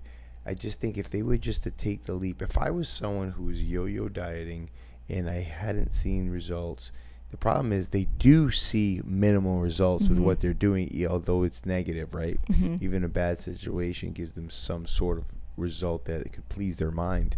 That if they were to take the leap and do what their body actually needs, or, or take in what their body actually needs to receive, they would feel so good, full, less torture, and see, for where based on where they are, dramatic results. Yeah. and that would just be the start of it toward optimal nutrition. Right, right. And going off of that, being in nutrition for so many years, it wasn't until this high protein diet study that I'm in did I realize that eating so much protein and a lot of times overfeeding on it really helped me with my lean body composition. And it was really enlightening for me. so I, I told Dr. Jose, I was like, wow, I've noticed a big difference. Um, and because I didn't realize how much protein I actually, and I always thought I had high protein, but there's no definition of what really is high protein.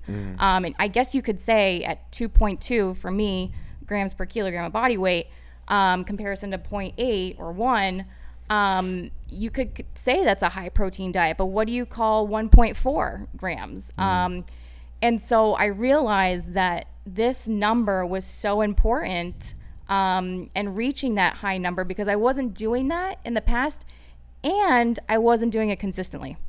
Um, and with this study, I have to do it consistently, and I have been doing it consistently.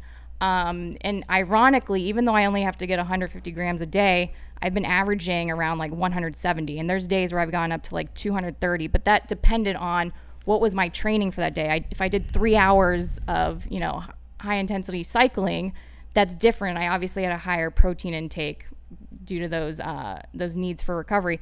Um, so it's just those things that it, it's really it's really fascinating. What sources are you getting your your grams from? Um, usually lean chicken. Uh, you'd be shocked at how much uh, a small piece of chicken can give you. Um, Katie, quality of chicken. Are quality You, of chicken. are you in Publix? I, I I like Publix, yeah, Oh, yeah, it's Yeah. okay. Yeah. the chicken Yeah. quality. Okay. and Whole Foods. okay. Um, I don't put really anything on my chicken, so like no sauces or anything, and I usually will combine it with vegetables. Um, I really like like rice cauliflower, um, things like that. And in terms of other protein sources, uh, like non-fat plain Greek yogurt, um, eggs, lots of protein powder. Um, and so uh, with the protein powder, I've kind of had to become uh, creative with it because protein powder can have taste issues. Um, what else? Uh, protein bars, uh, but that's like, you know, when I'm in a clutch. Meat occasionally, uh, fish. Grass fed. Yeah. Um, what else? What else? That's all I got off the top of my head. That's a lot though. That's Mhm. enough. But I eat a lot. I eat a lot. But I need to eat a lot. Well, you take classes here twice a day. and I train before that, and I train, you know, five days a week on the bike. I want to be you for a day. You train for like five hours a day. You can come join me. Maybe we could bring Sean. He could video. Yeah, yeah. I probably wouldn't survive one of those rides to be quite honest with you, but I would certainly try. Okay, so what I wanted to do here is um, I'm going to name some supplements, and it's obviously stacked in your, in your favor, but I'm just going to name some supplements, and you tell me uh, pros, like quick responses, basically. Okay. Like, should you take it? I love it. Take it for for this. Oh, is that okay? hmm All right. Um, some of these it's kind of stacked in your favor once again. All right. HMB. Beta hydroxymethylbutyrate. Um, that would depend on the person, um, and that's meant to uh, help prevent the breakdown of muscle. So not build up muscle, which is uh, protein specifically the amino acid leucine. Um, HMB helps prevent the breakdown of it. So I would use it. Uh, with an athlete who is in a very hard training cycle, potentially overreaching and getting into overtraining, um, as well as older athletes trying to maintain their muscle mass. Um, that would make sense, but obviously following the recommended, uh, you know, dosage of when you take it and um, and how much, as well as the quality of the supplement. Okay. Creatine. Creatine. for I want to go somewhere with this. So creatine in general, and then creatine for endurance Mm-hmm.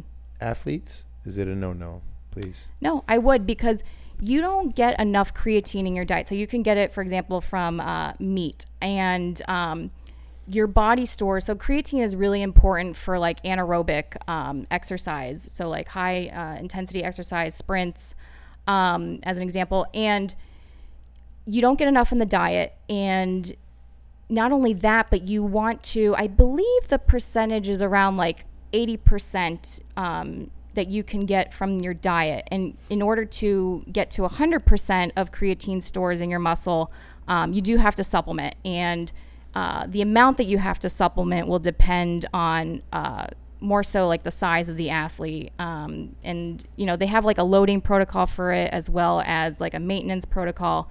Um, but I do believe that it's important and there's no uh, negative side effects or safety concerns with it. Um, and in fact, of the, I believe that there's been like 300 studies um, looking at creatine and it, its benefits in terms of sport performance and health. Um, and 70% of those studies showed a positive outcome. Um, and going off of that, in terms of supplements, uh, there's different forms of creatine, and creatine monohydrate is the one that is pretty much used in those studies. And when you see supplements that use other types of creatine, um, like creatine esters and some of these other things, there's no there's no reason that they need to use that type of creatine because no there's you know the, like I said the the studies that have used creatine and shown positive outcomes were using creatine monohydrate. It's 100% available to your body, um, so your body can take it all up.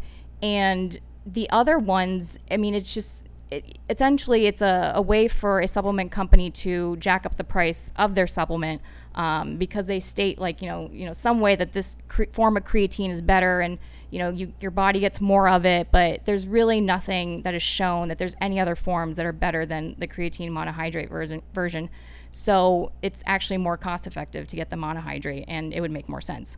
Um, and also that's really interesting about it is that in looking into brain health and concussions And, Uh, and elderly, elderly. and the elderly Right. um, is creatine for the brain um, and, and helping with neurons um, and building up new neurons and, and you know energy and you know preventing the breakdown of neurons in the brain um, creatine is is showing some promise I, I do not know studies off the top of my head um, but I think that is a, a if you want to call it uh, a nutraceutical um, so like a nutrient that has a medicinal benefit that I really think would be important for athletes to take, um, especially if they're in a sport where there's potential head trauma. Um, I think that's a preventative nutrition um, uh, strategy, and it, it would be really interesting to see if that ultimately um, has an impact, especially since concussions and and and post. Uh, management of concussions is uh, that research is uh, picking up in terms of how can you prevent um, you know the repercussions of that so that's something um, that i would definitely consider and just across the board i, I would say yes that was a very long answer i'm sorry No, that was great. Beta alanine. alanine beta alanine Alanine. okay so that is um, that is meant to help with uh, intramus- intracellular muscle um, getting acid out of your your intracellular muscle so getting the hydrogen out. Um, and it essentially is a precursor to something called carnosine. Um, and i would take it um, in in exercise in which there is you know a high anaerobic uh, component. And it has been shown that it's beneficial for um, exercises between like 45 seconds and eight minutes um, and so it, 45 seconds of beta? Really? yeah yeah It's interesting. I mean, I can't, I don't have more information off the top of my head with that, but this also goes to the applied science part because so someone might think, oh, maybe this would make more sense for a particular track event or uh, you know some other type of sporting event where it's that duration. But then I think about it, because I'm not opposed to it in cycling. And so, yeah, it could be applicable to like a time trial. Um, but then I think about okay, what about a 100 mile ride? Are there certain parts of your ride, um, well, just thinking of how I apply it, um, where maybe I would supplement with beta alanine uh, near the end of the ride when I know that the intensity um, is going to be greater? It would make more sense. Um, and then prepare for that in terms of when I take beta alanine and also looking at, you know, you know, the right dose of beta alanine because you you have to have a certain amount per day. And um, if you take too high of an amount at one time, uh, you can get like this tingling sensation, um, which I was actually talking about with Chris Harris today. He's like, I love that feeling. And I was like, you know, because I, I, took it on, I've been taking it on the bike and um, I just get like this weird feeling of ants crawling on me. But it, it's kind of a cool feeling, but at the same time, it's, uh, um, I don't know. But so yeah, I would, but it has to be specific. It has to have a specific purpose of why you're using it. Mm-hmm, mm-hmm. So I know we hit on a little bit before, uh, but when would it be optimal to in? Because I get a lot of questions on it. Citrulline, like, should they take it? I'm gonna hit a huge resistance training session. Should they take it pre? Yeah, I would take it like an hour before. An hour. Mm-hmm. Wow. So the other thing is, and this is why I literally eat so much watermelon and drink so much you probably watermelon. Have like 15 watermelons in your oh, fridge. It's just, I, or a watermelon fridge only. Oh, no, actually, That's funny. Costco, stock up. Right. Um, but I also like Sama watermelon juice. Um, that you can get at Publix. Plug. Um, so I like both. Those are the best options on the market. The other ones they add like all this other junk in it that it's not even watermelon water anymore or watermelon juice. Um, but I take it repetitively. Um, and in terms of muscle soreness, because I would rather have a chronic consumption of it than taking it acutely, if that makes sense. So, right. I, I but are you taking, so you, that's to say that you are taking it in, even if it's not post workout, you're just drinking it as a drink. Like every day. So you're reading, you're sending a long email, and you're just drinking watermelon juice. That's it.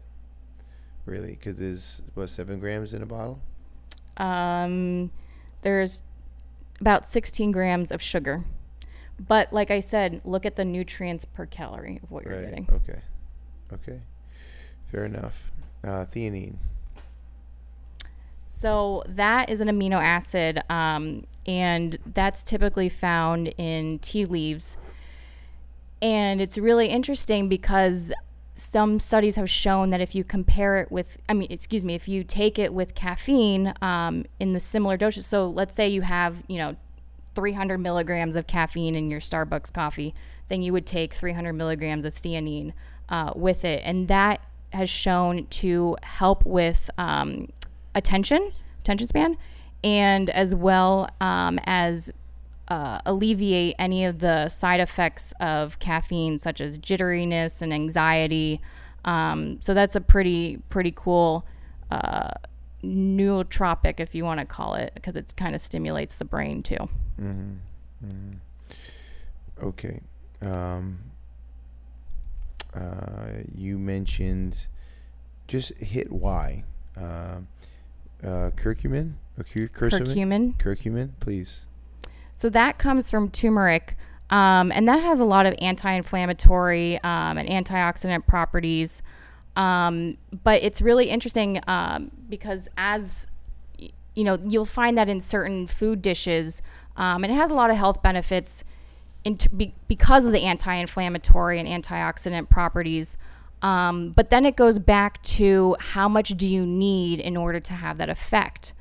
Um, and, you know, just looking at a lot with brain health and concussions recently, um, curcumin is another, uh, if you want to call it nutraceutical, to um, help with that and um, alleviate uh, potential, you know, problems with uh, with concussions in the long term. Um, and also with osteoarthritis because of the anti-inflammatory antioxidant um, uh, properties and so but it goes back to how much do you need and i, I can't remember the one that i uh, you know said to you uh, how much there's in it but if you compare to getting curcumin in the diet, it's much more than what's in supplement form. Right. And also, curcumin is not really bioavailable to our body. Um, it's very low amount. So you actually there's uh, a strategy you would compare you would uh, combine it with black pepper, and black pepper will help absorb the curcumin in your body. So it's like, do people know that? So maybe if so, if they want the health benefits of curcumin, and, and it's been associated with certain, you know, disease outcomes in terms of helping prevent certain diseases, um, but you have to go back to okay, how much do you need to have that benefit, and then if you take it in, does it have to be with something to help its absorption then into the body to have an effect? Right. So it's you know yeah, there's a lot of things to Mm-hmm. understand just before you take in the raw supplement. Glutamine. So glutamine, um, this one is more recommended for immune health um, because a lot of it it's it helps with the gut cells. Um, I don't recommend it. I do not believe that it's something that's really recommended for athletes to take. But I have read if you if there's an athlete who is uh, you know overreaching or overtraining, obviously their immunity is a lot lower. Then yeah, it would make sense to have more glutamine um, in the diet. But to go out of your way and supplement with it, it's not. I think what people are like, you know, take it for for muscle. Uh, I don't know why do people take it like that. Let's say recovery. But it doesn't mean necessarily that if you take in glutamine, especially from a supplement, that it's going to go straight to your muscle. Right. And it and that's what I mean with the gut, it makes more sense because I mean, it, in in that in terms of immunity, it would make more sense. But Okay. I, so I wouldn't focus on supplementing with that Understood. L-carnitine. L-carnitine. Um, I wouldn't. Enough said. ZMA. Zinc and magnesium and uh, what's the uh, aspartate?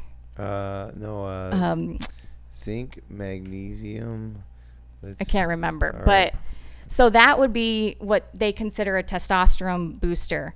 And you know, the studies that have shown that it does boost testosterone. If you look at the the guys who took it, if you if they already had low levels of zinc and magnesium in their body. So obviously when you supplement with zinc and magnesium which helps with testosterone production, then yeah, those guys who already had low levels now have higher levels. But if you have a guy who has normal zinc intake and magnesium, then there's no reason to. There's nothing it's not doing anything. Uh, yes, you're right. Aspartame. Aspartame. Okay. Yeah. Interesting. Okay. Taurine. Taurine. Um, gosh, you have to remind me on this one. Did I mention this one? Uh, no, or should we take this out? no, no, no, no, no. You, you, you didn't. Taurine is an amino acid that's included in. Uh, they put it. Basically put it in pre-workouts, but it's uh, abundant in skeletal muscle. So it's a. Lo- I can't remember what specifically it does, but it's one of the things of they put it in energy drinks, Oh, And-. Um, like Red Bull, and they don't. But the thing is, is that they don't put enough in the energy drink. There isn't enough for an effect.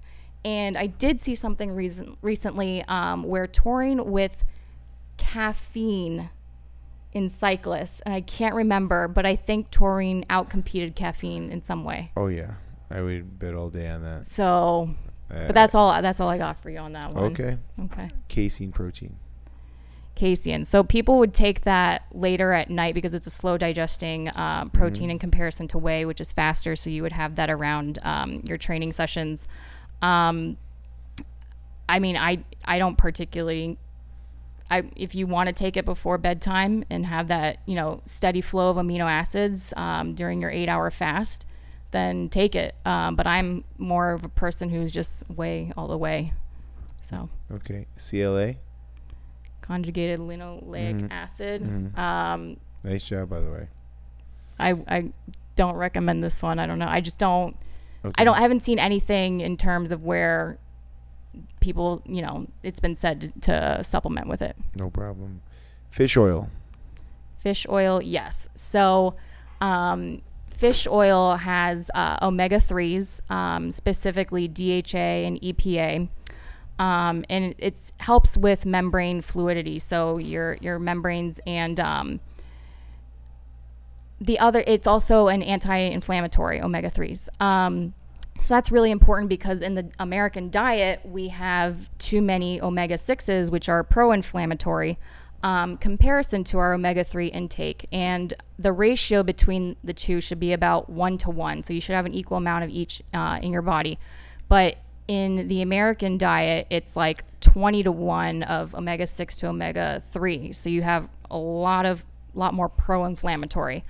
Um, and this is uh, we don't get enough in the diet. We just don't. Um, you, ha- you you should get it from about two servings of fish per week, um, or you could supplement with it. Um, but how many people are eating fish, especially athletes, um, if you want to take into consideration taste and cost for that, as well as supplementing with it. And people don't like to supplement with um, with fish oil sometimes because of the you know the fishiness and the burping and everything. Um, but in fact, you can actually put it in the freezer and you avoid all that. Um, but this I really like because it goes back to brain health and with uh, omega 3s, DHA is uh, about 97% of the omega 3s in your brain is from DHA. Um, and this really helps with keeping the neurons um, sharp. Um, and it's also, you know, like I said, anti inflammatory. Um, and I find this to be really important for everyone, as well as athletes, um, and especially those who, uh, you know, could experience um, brain trauma uh, or concussions. And so to me, I'm all the way for supplementing with it. There is a supplement. Um, and I really like it because the omega 3s, specifically DHA, uh, is coming from an uh, algae source.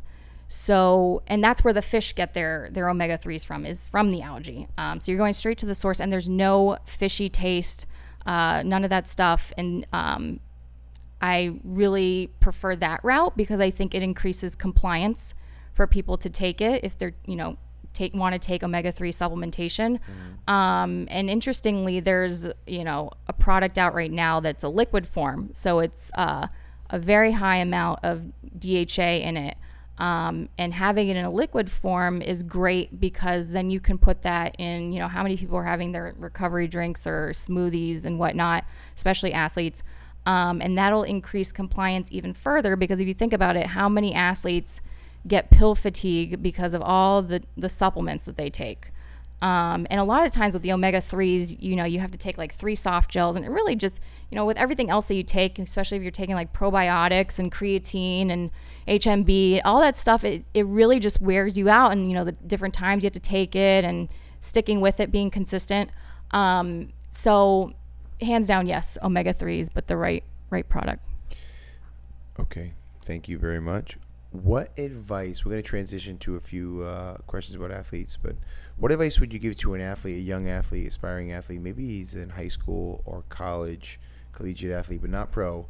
That they really want to clean up their act and, and just a, uh, some quick advice on things they should absolutely be doing. They don't want to miss because they're going to miss a lot of things. They don't have all the information. They don't have a Katie Mark standing by. By the way, if I was a could go back, even then, I stopped playing football ten years ago. I would have had someone with me who could just stay on top of everything. You're a pro athlete. Why not? You must have it, really. It's like my car breaks down, I'm gonna ch- I'm gonna work on the engine. Dude, I don't know what I'm doing. Seriously. So, what advice would you give to a young athlete um, that they just some quick advice that will really be beneficial to their athletic career that they're probably not doing? They're a kid that probably eats McDonald's three times a week. They don't know what they're doing, and they're gonna clean that up. But something that they may not know. That's actually a tough question. Yeah, it is a tough question.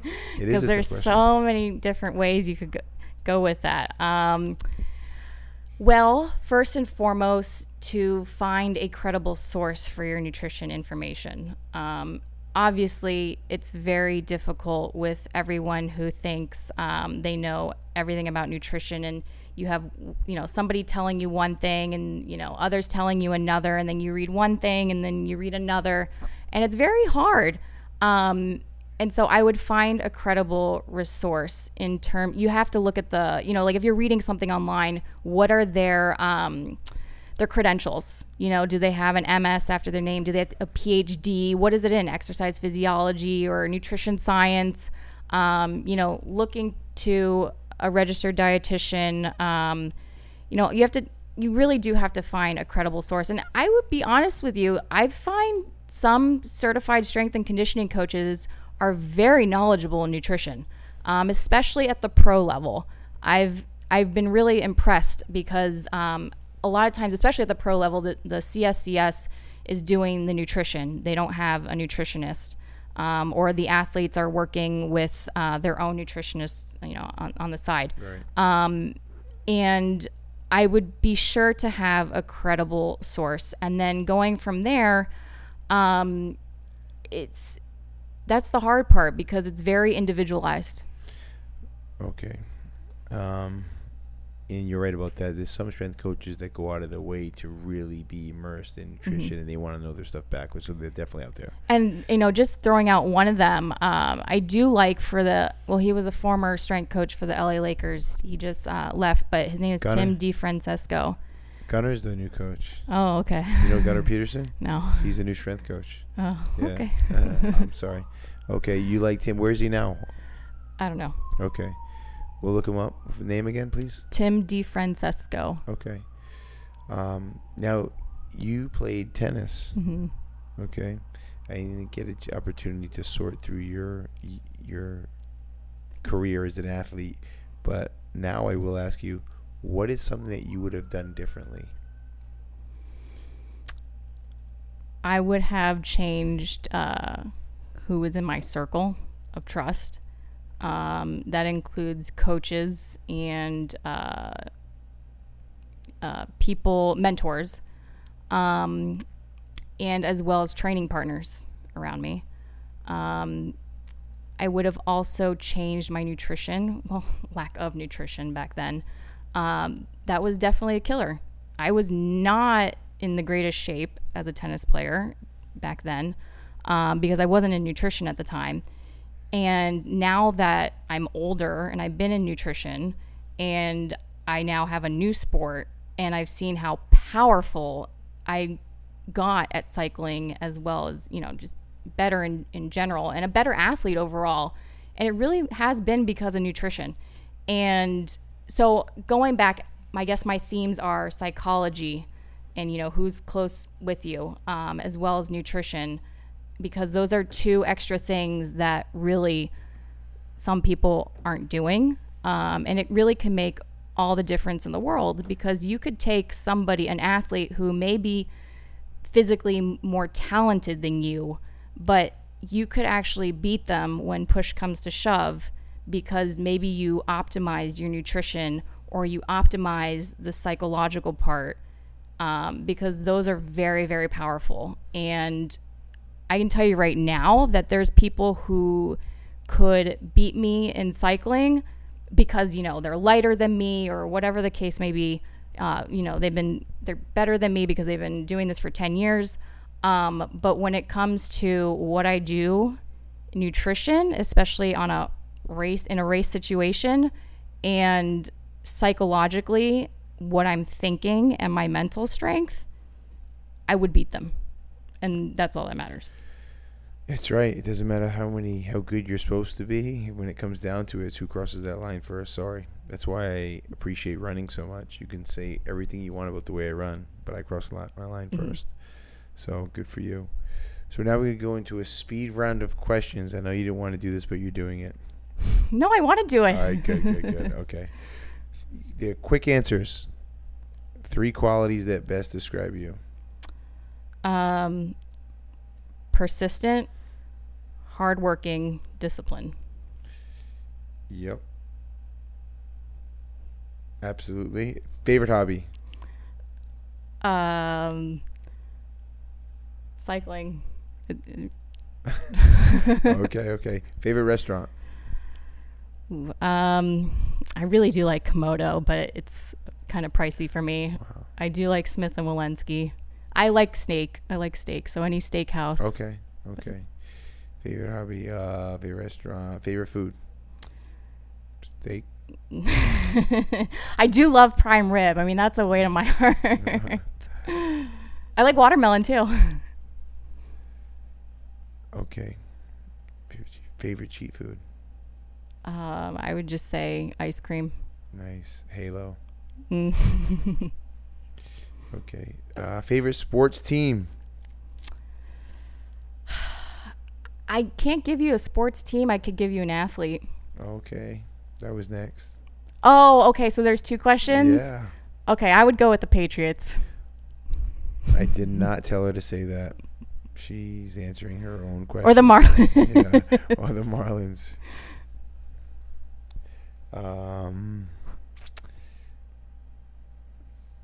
I guess favorite athlete. Oh, well, you didn't go favorite athlete. Favorite athlete. Well, I have two. Well, I have three. Um, I know two. I know two of them. I know two of them. And Grant can't be one. well, he's not an athlete. All right, I'm just I kidding. I tell him he's not an athlete all the time, but he looks like an athlete. I'll tell you that much. Um, Serena Williams. Uh, she's been my role model. That's the third one I wasn't thinking. Okay. Wait, who do you, well, I'll ask you in a second. Um, Serena Williams, just because growing up as a tennis player, she was always my role model. I mean, that woman has overcome so much, and she's just, Wow. I, I would love to be her. Um, talk about someone who has so much mental strength. Um, she's definitely one of the best athletes alive. She is a goat. Um, Yeah, absolutely. uh, who do you think my other two are? Uh, Tom Brady and BB. Yeah. Yeah, it's a no-brainer. Yeah. But I don't know the Barry Bond, the former Barry Bonds. I just know the current Barry Right, Bonds. I understand.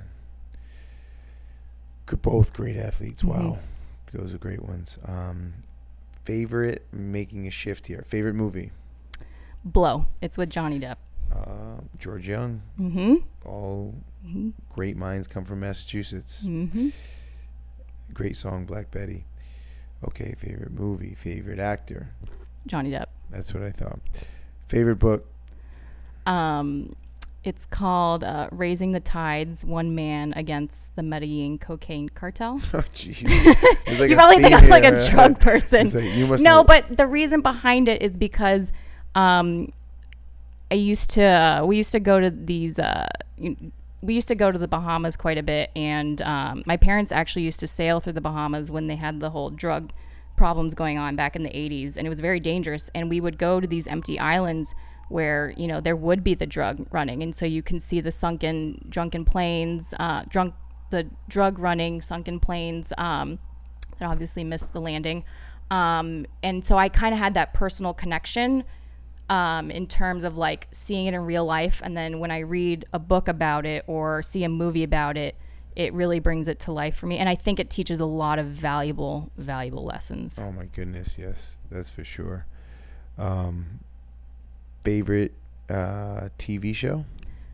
I can't give you one because I don't watch TV. I probably would have guessed that. To be honest with you. Favorite? Do you have a TV? I do, but I don't have a TV service. Do you know how to turn it on? I do not. Okay. Lucy turns it on for me. Okay. okay. Favorite uh, quote? well, there's a lot. I know. I know. we have a lot of captains of quote in this community. Um, I have. T- I'll give two. Okay. no one is exempt from trials and tribulations. And two is never leave your wingman. Never leave your wingman or your swim buddy. hmm That's good. Uh, cool. Mentor. Hmm. Um, career wise, definitely my colleague, Carl Valle, who's a sports scientist and has been very instrumental uh, to me. And um, I actually used to work for him, and then we became colleagues, and we've collaborated on many nutrition science projects. And it's been an amazing uh, learning experience from him, and he's really done a lot to teach me. Um, and he really didn't need to. Um, and then my other mentor is uh, Barry Bonds. Barry Bonds. That's He- the great one of the greatest hitters that ever lived, possibly the greatest hitter that ever lived. You know, that's what they say. Yeah, yeah. It just if you're confused, if you wanted to know if that's who she's referring to, but please continue. I'm sorry to cut you off. Uh, no, it's okay. Um, Barry, I met him last year in Miami uh, when he was the hitting coach for the Marlins, and it was such a fluke of how we met. Uh, essentially, he rides on a he rides his bike, um, and obviously I ride too, and uh, he's been doing that ever since he retired from baseball. Um, and we met out on the road of Key Biscayne, and uh, he was actually drafting off me. Okay. So the man Stop- was doing- Stop bragging. 40% less work and I was pulling him into Yeah. the win. But anyways, um long story short, he became a very close friend of mine over time and um he really became instrumental in me deciding to find my roots again as an athlete, but better. And to really pursue um, my goals with cycling. And he's been beyond instrumental more psychologically um, than anything else. And, you know, training with him and just the insight that I've gotten from, because cycling is a very social sport. I mean, you're talking with a person when you're training for like two hours.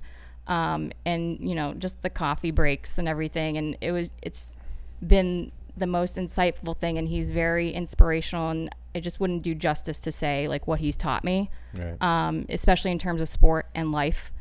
And I'm so fortunate that he took me under his wing.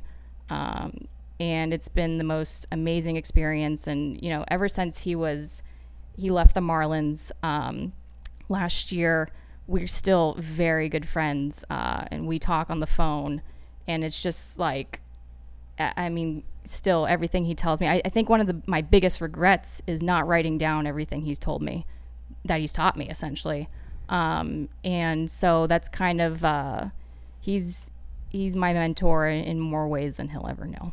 So That's very nice. Wow, what a huge uh, amount of respect you have for him, Mhm. and, and I can only imagine. Uh, sounds like a great guy. Okay, if you could put one phrase or word on a billboard, what would that word or phrase be? No opportunity wasted. No opportunity wasted. Okay, nice. Do you, would you like to plug something? A brand, a supplement? Um, we get you got to plug yourself in a second, but uh, anything else? Would you like to plug a cause? Anything? I would never. I I don't want to plug a brand. Um, I really want to plug the idea of helping athletes perform optimally and reach overall health and longevity. Um, that's really my main focus in my work. That is my focus. Um, and so it goes along with my philosophy in which, you know, yes, I do research and development and, and consulting with companies and uh, along those lines. But at the end of the day, I'm always going to do what's best for the athlete. That's my focus because I'm also an athlete and I would want somebody else to do the same, especially if they're my confidant, they're my sports nutritionist, they're my strength coach, whatever, whoever they are. Um, I would hope that they would have the best, my best interest in mind. Nice. Your social. Well, tell them about your website first.